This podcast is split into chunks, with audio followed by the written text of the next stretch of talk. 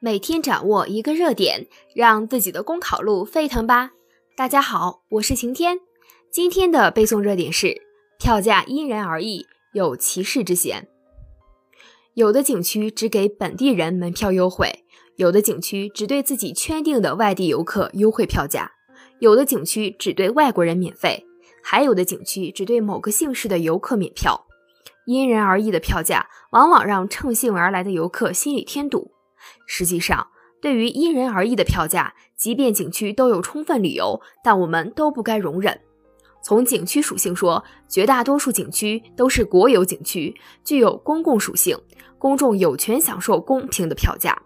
如果景区管理者搞双重价格，等于是随意拿公共资源换取某些商业利益。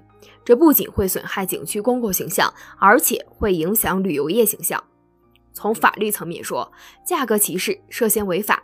根据我国消费者权益保护法规定，消费者享有公平交易的权利，也有明文规定，游览参观点不得区别中外游客、本地外地游客，设置两种门票价格。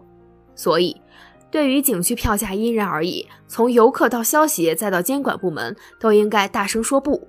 广大游客可以对存在票价歧视的景区，通过投诉或起诉的方式，依法采取维权行动。同时，价格等主管部门也要主动对门票歧视进行查处，以维护公平的市场秩序。另外，各级消协可以积极发声，各级司法机关也要以法律为准绳，为游客维权主持公道。好，以上就是今天的背诵热点。想获得文字版内容，请关注公众号“公考提分营”。我们明天再见。